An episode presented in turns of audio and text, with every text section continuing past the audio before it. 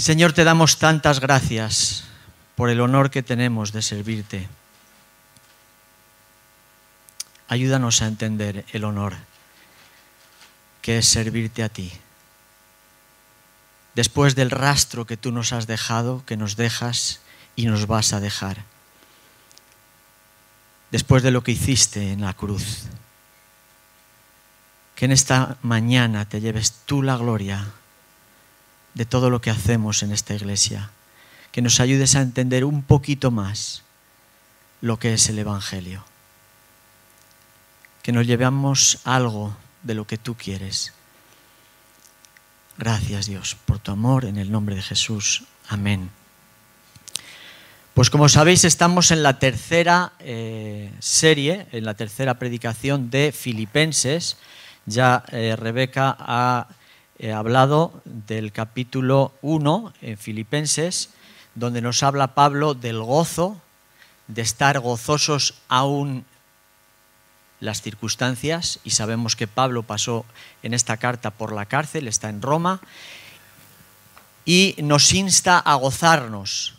Y es difícil gozarse, yo por lo menos esta semana que lo tengo en mente y siempre pasa, cada vez que voy a predicar tengo problemas siempre hay algún ataque. Venga por donde venga, siempre va a haber un ataque. Y así es. Es como si el enemigo eh, nos pusiera pruebas para ver si me gozo y me cuesta más que a Pablo. Me cuesta digerirlo, me cuesta me cuesta gozarme porque soy uno más. No creáis que porque suba estas escaleras ya tengo aquí una aureola de santo o ya aquí Dios nos coge y nos, nos protege y nos guarda. Sí lo hace, pero no nos lo chiva para que salgan las palabras y fluyan fácilmente. Pero para mí hoy, y dado que es 30 años que me convertí, eh, esta charla se la voy a ofrecer a mi favorito, que es Cristo. Me lo vais a permitir. Y me gustaría, si puedo, conseguir un poquito que te lleves cuando pienses en el Evangelio, que puedas pensar en lo de hoy. Filipenses capítulo 1, versículo 27 al 30.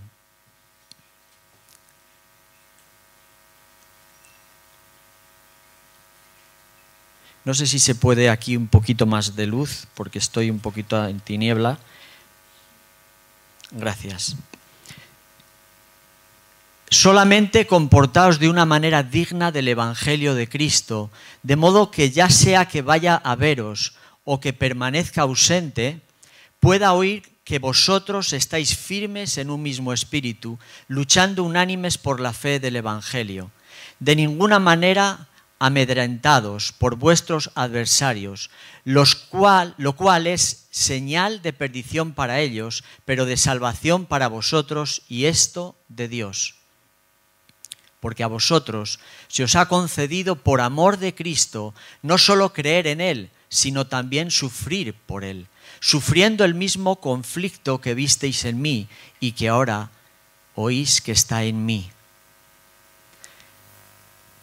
Eh, Pablo, cuando dice que no sabe en la prisión lo que le va a ocurrir, si va a morir o va a vivir, él pone como prioridad el enfoque en que es más importante la iglesia, independientemente si muero o vivo, para mí pesa más la necesidad que hay en la iglesia que mi propio beneficio.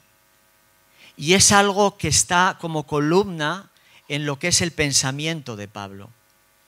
Pablo siempre pone eh, la comunidad como parte de, de Cristo, como eh, y nos pone Él, de Él sale el ejemplo que tanto usamos, siendo nosotros el cuerpo de Cristo, Cristo es la cabeza y nosotros estamos regidos por Él. Entonces, para que haya un cuerpo que vaya, eh, que no tenga mm, mala actitud o mal comportamiento, todo nuestro cuerpo, si lo piensas, está perfectamente organizado. Porque la cabeza dice, anda hacia allá, que tienes este motivo, y va. Eh, coge esta Biblia, cámbiala, lo hace. Es tremendo esa alusión que hace Pablo. Pablo cuando llega a Filipo encuentra y comparte el Evangelio a tres personas claves que hoy eh, vamos a, tocar un poquito. Eh, Lidia, que es la vendedora de púrpura, que expresa un poco la clase alta, es asiática. Luego está una mujer endemoniada que es esclava y la usan para sacar dinero, para decirte cosas que ella ve en el espíritu. Y entonces eh, incluso a Pablo le ve y le dice, oye, tú eres clase baja. Y luego está el carcelero, que es funcionario y es clase media forma esta iglesia, esta iglesia es encarcelado, como vemos, él apela a César y en ese momento donde él está apelando a César está en una especie de eh, cárcel mm, con ciertas libertades para que él pueda eh, tener relación y siga teniendo eh, esa profunda relación que él tiene con Cristo.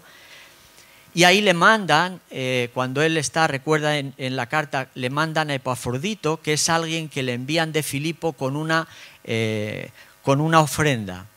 Y él está muy agradecido a Filipo y tiene una relación especial con esta iglesia. Primero porque él no tiene que demostrar a Filipo, como demuestra con otras iglesias, que él es apóstol, como en Corintios, por ejemplo. Y él llega a decirnos en el versículo que hemos leído, en el 27, solamente que os comportéis como es digno del Evangelio de Cristo. Y a Pablo se le llena la boca cuando habla del Evangelio de Cristo. Y a veces vemos el Evangelio y creemos que es como, bueno, pues es, el Evangelio es predicar este tocho a la gente. El Evangelio es hacer ciertas relaciones de culto para dar gracias a ese Dios al que tanto amamos. El Evangelio son las buenas nuevas. Pero para Pablo el Evangelio es Cristo. Como ya dijo Rebeca, para mí el vivir es Cristo. A mí una mujer que se llama Paula Sills me dijo, cuando yo empezaba a ser creyente hace 30 años, me dijo, tu identidad está en Cristo y punto. Y me, dio en el, de pleno.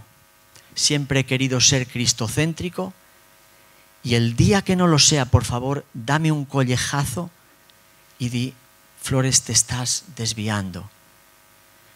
Porque para mí el Evangelio es Cristo y quiero demostraroslo hoy, no con mis palabras, pero sí con la Escritura. Y una vez que tengamos eso como base, luego vamos a continuar. Me van a, bueno, ya me están odiando los de las escrituras porque les he pasado bastante, pero voy a intentar ser rápido para que no, nos, eh, no me enrolle. Vamos a ir a Hebreos capítulo 9, versículo 1 a 10. Ahora bien, aunque en el primer pacto tenía ordenanzas de culto y el santuario terrenal, porque había un tabernáculo preparado en la parte anterior en el cual estaban el candelabro, la mesa y los panes consagrados, este se llama el lugar santo, y detrás del segundo velo había un tabernáculo llamado el lugar santísimo el cual tenía el altar de oro del incienso y el arca del pacto, cubierta toda de oro, en la cual había una urna de oro que contenía el maná y la vara de Aarón que retoñó y las tablas del pacto. Y sobre ella estaban los querubines de gloria que daban sombra al propiciatorio, pero de estas cosas no se puede hablar ahora en detalle. Así, preparadas estas cosas, los sacerdotes entran continuamente al primer tabernáculo para oficiar en el culto. Pero en el segundo solo entra el sumo sacerdote una vez al año, no sin llevar sangre, la cual ofrece por sí mismo y por los pecados del pueblo, cometidos en ignorancia, queriendo el Espíritu Santo dar a entender esto, que el camino al lugar santísimo aún no había sido revelado en tanto que el primer tabernáculo permaneciera en pie. Lo cual es un símbolo para el tiempo presente según el cual se presentan ofrendas y sacrificios que no pueden hacer perfecto en su conciencia al que practica ese culto, puesto que tienen que, ser, que ver solo con comidas y bebidas y diversas abluciones y ordenanzas para el cuerpo impuestas hasta el tiempo de reformar las cosas. Todos conocemos un poco la escritura y sabemos que el tabernáculo representaba el punto, el lugar de encuentro entre Dios y el pueblo. Y la Biblia, a través de la antigua dispensación, que es el Antiguo Testamento, nos va a ir hablando con detalles al milímetro de lo que es nuestra relación con Dios.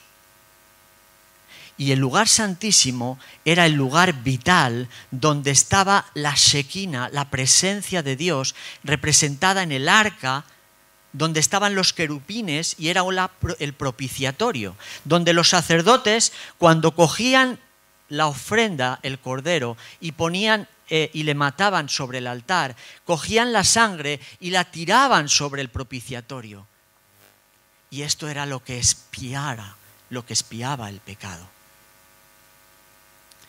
En el día de la expiación, era ese día, era un día clave. Los sacerdotes tenían que vestirse a rajatabla, el lino, bordados, las piedras, la tiara. Ya lo veréis en casa, el que sea el curioso. Pero lo que yo te vengo a decir es que ese día el sumo sacerdote cogía y un becerro y dos carneros. El becerro lo sacrificaba por sí mismo y por los pecados de los sacerdotes para poder ministrar. Un carnero de ellos sobre el que echaban suertes. Y Cristo dice, sobre mí echaron suertes. Uno de ellos iba al sacrificio del altar y lo mataban como sacrificio de ofrenda por el pecado. Y otro de ellos, llamado Azazel, que le llamaban el, el expiatorio, una persona encargada, cuando venía el sumo sacerdote, ponía sobre su cabeza, sobre este animal, las manos y entonces confesaba todos los pecados de la nación sobre este carnero. Y rápidamente, dice la escritura, lo mandaban al desierto con una persona encargada. Yo soy de pueblo, tengo un amigo que tiene muchos animales y por eso él entiendo de lo que es el instinto del animal.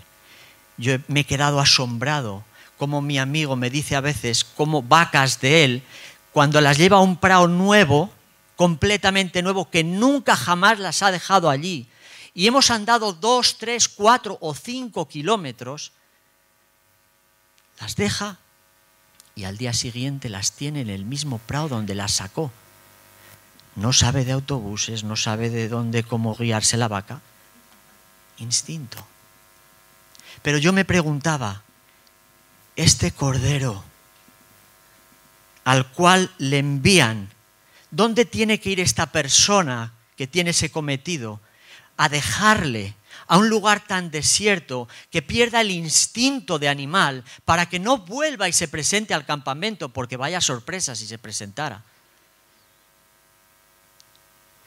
Y yo me preguntaba, pobre cordero,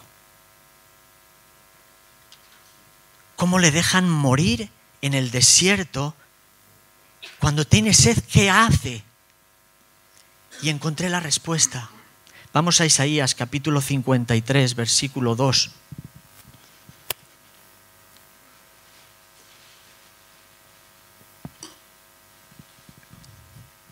Creció delante de él como renuevo tierno, como raíz de tierra seca. No tiene aspecto hermoso ni majestad para que le miremos, ni apariencia para que le deseemos. Fue despreciado y desechado de los hombres, varón de dolores y experimentado en aflicción. Y como uno de quien los hombres esconden el rostro, fue despreciado y no le estimamos. Ciertamente Él llevó nuestras enfermedades y cargó con nuestros dolores. Con todo, nosotros le tuvimos por azotado, por herido de Dios y afligido. Mas Él fue herido por nuestras transgresiones, molido por nuestras iniquidades.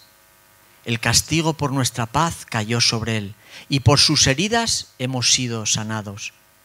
Todos nosotros nos descarriamos como ovejas, nos aportamos cada cual por su camino, pero el Señor hizo que cayera sobre él la iniquidad de todos nosotros.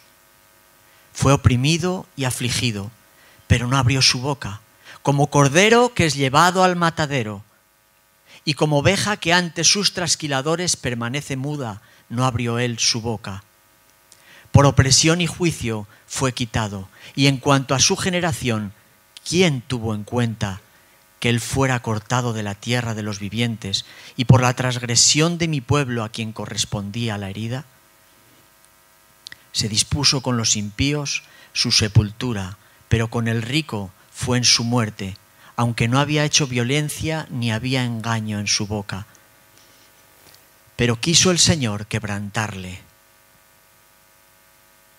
sometiéndole a padecimiento. Cuando Él se entregue a sí mismo como ofrenda de expiación, verá a su descendencia. Vamos a cortar aquí. Salmo 22, 1, porque podemos imaginarnos, y quiero que te lo imagines, qué siente un cordero desde que le dejan hasta que muere en un desierto, en una zona inhóspita. Pero también podemos decir, eh, claro que Jesús es ese cordero. Y a veces decimos, ¿qué, ¿qué sintió ese cordero cuando lo ve el símbolo que ha sido el cordero en el desierto, que es Azael, Azazel? Ahora él es ese cordero. Y yo pensaba, ¿hasta dónde tuvo que ir Jesús en la cruz? ¿Hasta perder el instinto de su divinidad? Y decir, Dios mío, Dios mío, ¿por qué me has abandonado? porque de repente sintió que cargaba sobre él mi peso, los pecados de flores. Pero ¿qué culpa tiene él de lo que yo he hecho para cargar sobre este animal inocente, puro, sin mancha, que cargue con lo que yo he hecho? Y él siente, y aparentemente tenemos esa sensación del Salmo 22, que parece que en el Espíritu nos dice una pinzada de cómo él pudo sentirse. Dios mío, Dios mío, ¿por qué me has abandonado? ¿Por qué estás tan lejos de mi salvación y de las palabras de mi clamor? Dios mío, de día clamo y no respondes y de noche, pero no hay para mí reposo. Sin embargo, tú eres santo. El 6. Pero tú eres santo, Dios. Pero yo, yo soy gusano y no hombre, oprobio de los hombres y despreciado del pueblo. Todos los que me ven de mí se burlan, hacen muecas con los labios, menean la cabeza diciendo, que se encomiende al Señor, que Él lo libre, que Él lo rescate, puesto que en Él se deleita. ¿Cómo sabían ellos en quién se deleitaba Jesús? Porque tú me sacaste del seno materno, me hiciste confiar desde los pechos de mi madre, a ti fue entregado desde mi nacimiento, desde el vientre de mi madre, tú eres mi Dios. No esté lejos de mí porque la angustia está cerca, pues no hay quien ayude. Muchos toros me han rodeado, toros fuertes de Basán me han cercado. Habidos hambre, abren su boca contra mí como león rapaz y rugiente. Soy derramado como agua y todos mis huesos están descoyuntados, mi corazón es como cera, se derrite en medio de mis entrañas. Como un tiesto se ha secado mi vigor y la lengua se me pega al paladar y me has puesto en el polvo de la muerte. Porque perros me han rodeado, me han cercado cuadrilla de malhechores, me han horadaron las manos y los pies. Puedo contar todos mis huesos, ellos me miran, me observan. Reparten mis vestidos entre sí y sobre mi ropa echan suertes. En el lugar santo había una, un velo que era eh, azul y carmesí. No le digáis a Nuria, pero le he quitado una camisa que es mía, pero me la he traído, digo, antes de que me la prohíba. Carmesí. Y era un velo que hacía diferencia entre donde podía entrar ese sumo sacerdote cuando había hecho ya la expiación por el mismo, por el pueblo y, y demás, él podía entrar y tener esa relación con Dios y que eso fuera acepto delante de Dios Padre para poder espiar los pecados de todo Israel y entonces venía la fiesta. Juan en 1.29, al día siguiente vio a Jesús que venía hacia él y dijo, He ahí el Cordero de Dios que quita el pecado del mundo. Mateo capítulo 8, versículo 17 para que se cumpliese lo que fue dicho por medio del profeta Isaías cuando dijo, Él mismo tomó nuestras flaquezas y llevó nuestras enfermedades. Juan el Bautista piensa en Isaías 53, Mateo piensa en Isaías 53, Marcos 10:45, porque ni aun el Hijo del Hombre vino para ser servido, sino para servir y para dar su vida en rescate por muchos. Está pensando en Isaías. Lucas 18, 31, 33 dice, tomando aparte a los doce, Jesús le dijo, mirad, subimos a Jerusalén y se cumplirán todas las cosas que están escritas por medio de los profetas acerca del Hijo del Hombre pues será entregado a los gentiles y será objeto de burla, afrentado y escupido. Y después de azotarlo le matarán y al tercer día resucitará. Lucas también piensa. Primera de Pedro 2.4, Pedro también piensa en Isaías cuando dice, y viniendo a él como a una piedra viva, desechada por los hombres, pero escogida y preciosa delante de Dios. El otro día cuando preparaba esto a mí me vino un... como que cuando el Espíritu corre el velo y te revela lo que ya ha inspirado en la Escritura. Eso es iluminarte. En Mateo 27, capítulo 50, versículo 51. Eh, vaya este aplauso por la, la, que está poniendo las escrituras, que yo sé que hoy la estoy forzando. ¿Vale? Un aplauso. Gracias, lo estás haciendo fenomenal. Gracias por el trabajo que hacéis. Entonces Jesús, clamando otra vez a gran voz, está en la cruz. Eh, espera un momento. Entonces Jesús, clamando otra vez a gran voz, exhaló el espíritu. No pudo más, murió. Y he aquí que el velo del templo se rasgó en dos de arriba abajo, y la tierra tembló y las rocas se partieron es cuando expira en la cruz que el velo rojo, no sé si lo veis o no.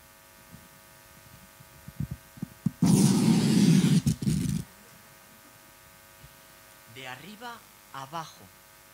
El velo era muy grande. No, no podían alcanzar la parte de arriba porque era a lo mejor tres metros.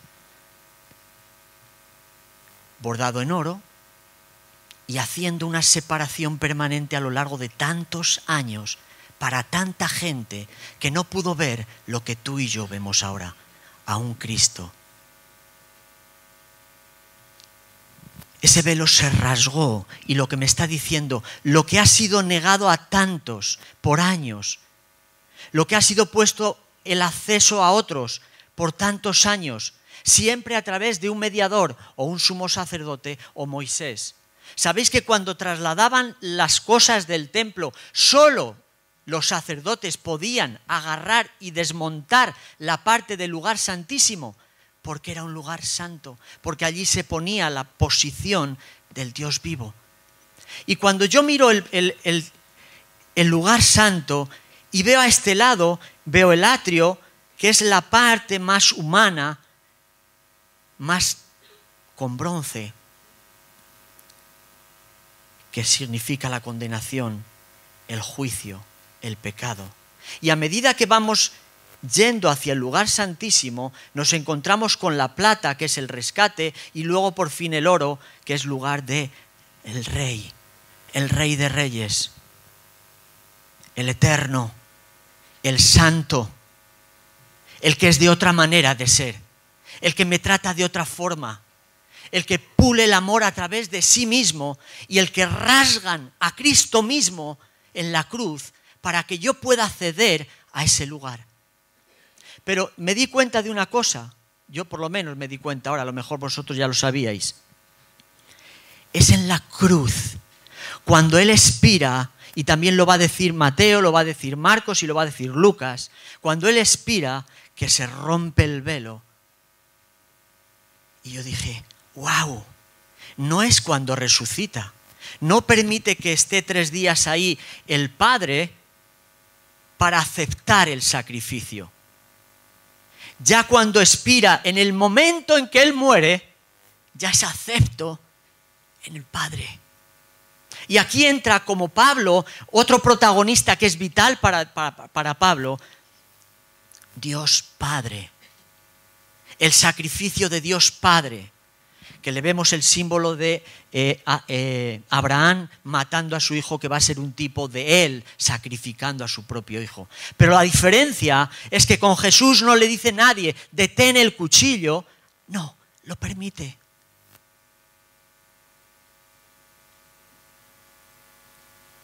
Él es el Cordero inmolado.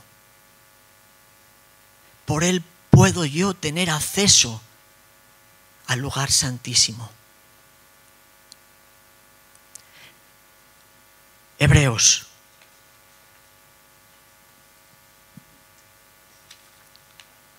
Nueve, capítulo 9, 11 al 15. Pero cuando Cristo apareció como sumo sacerdote de los bienes futuros, a través de un mayor y más perfecto tabernáculo, no hecho de manos, es decir, no de esta creación, y no por medio de la sangre de machos cabríos y de becerros, sino por medio de su propia sangre, entró al lugar santísimo, una vez y para siempre, habiendo obtenido redención eterna. Porque si la sangre de los machos cabríos y de los toros y la ceniza de la becerra rociada sobre los que se han contaminado santifican para la purificación de la carne, cuánto más la sangre de Cristo, el cual por el Espíritu Eterno se ofreció a sí mismo sin mancha a Dios. Purificará vuestra conciencia de obras muertas para servir al Dios vivo. Hebreos capítulo 10, versículo 17 al 24 y nunca más me acordaré de sus pecados de iniquidades. Ahora bien, donde hay perdón de estas cosas, ya no hay ofrenda por el pecado.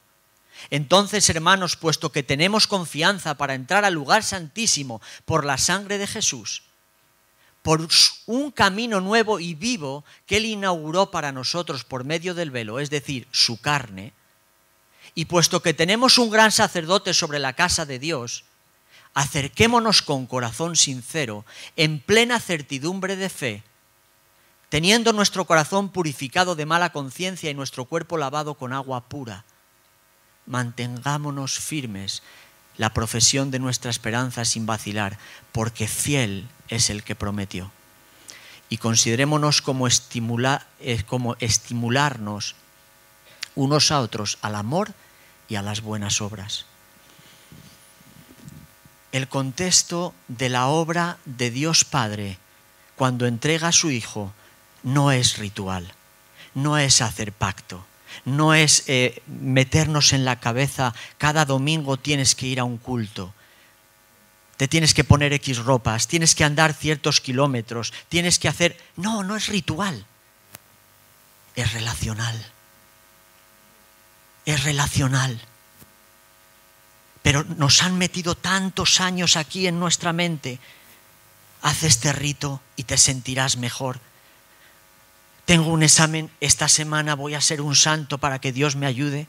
Retorcemos de miles maneras y de formas al brazo a Dios para decir, como me he comportado bien, sé favorable.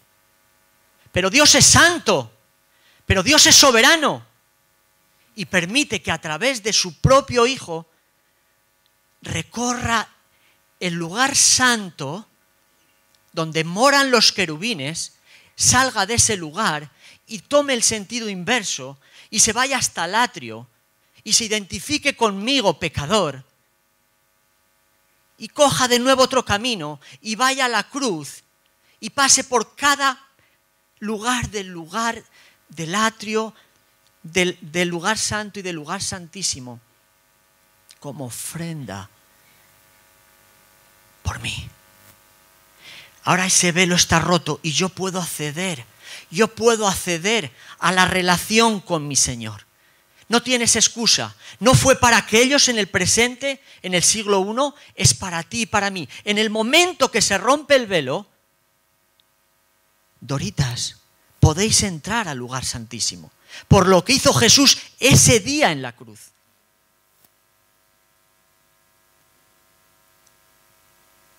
Héctor, Eva, podéis acceder al lugar santísimo. Está abierto, no hay excusas, te pueden pasar mil cosas. Pero Pablo te dice, me da igual.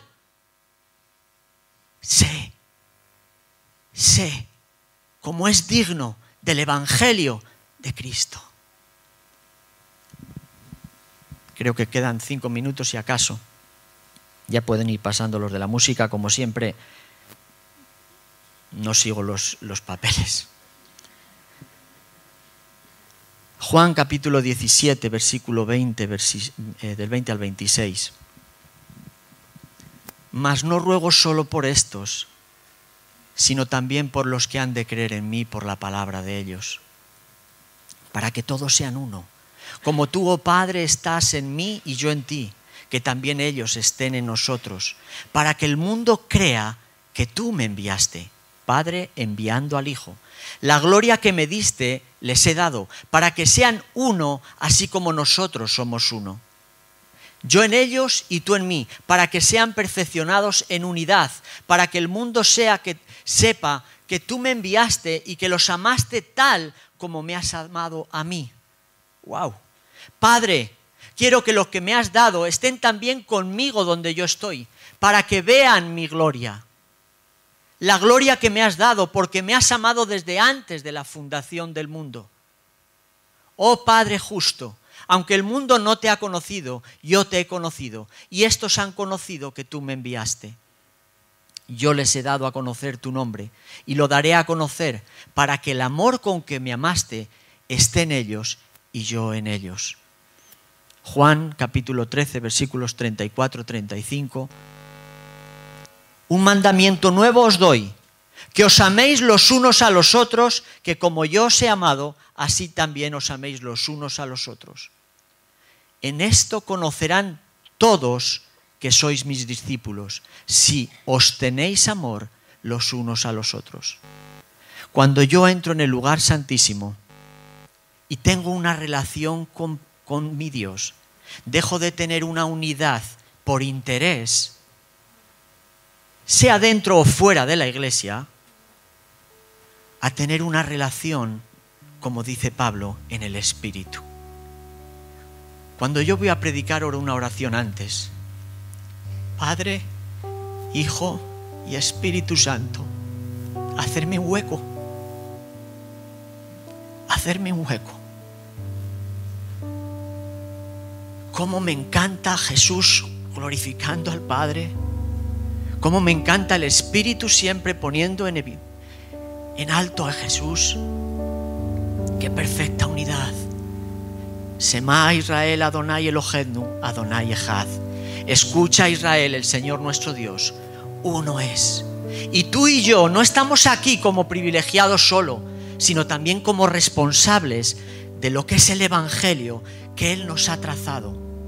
Mayor es, dice Hebreos, mayor que los ángeles, mayor que los mediadores, mayor que los sacerdotes, es Jesús. Para mí, dice Pablo, el vivir es Cristo. Lo será también para ti. Dejaremos de quejarnos y decir, es que esto que estoy pasando es tan duro. No hay remedio. Claro que hay remedio. Acércate al trono de la gracia y alcanzarás el oportuno socorro, nos dice la Escritura. Pablo dice al altar de la pura gracia. Y Pablo también dice, todo, todo lo que yo consideraba lo tengo ahora como pérdida. Siendo Pablo de la estatura, que puede defenderse porque ha estado con hechos, mucho, castigos, eh, hambre, eh, todos conocemos la escritura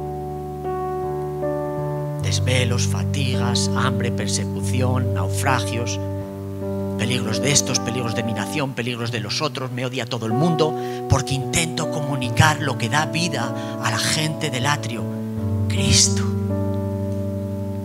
Vamos a parar aquí porque si no me va a dar algo. Vamos a levantarnos porque ya no hay más tiempo. Y yo te voy a pedir un momento solo que cierres tus ojos.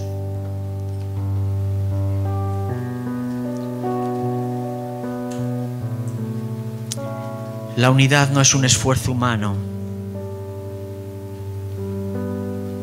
La unidad es la capacidad que nos entrega el Espíritu Santo para percibir el amor que Él nos tiene. Y con esa revelación no ser tan egoístas de quedarnos dentro ese tesoro que está en vasos de barro, en alguien tan frágil como tú y como yo.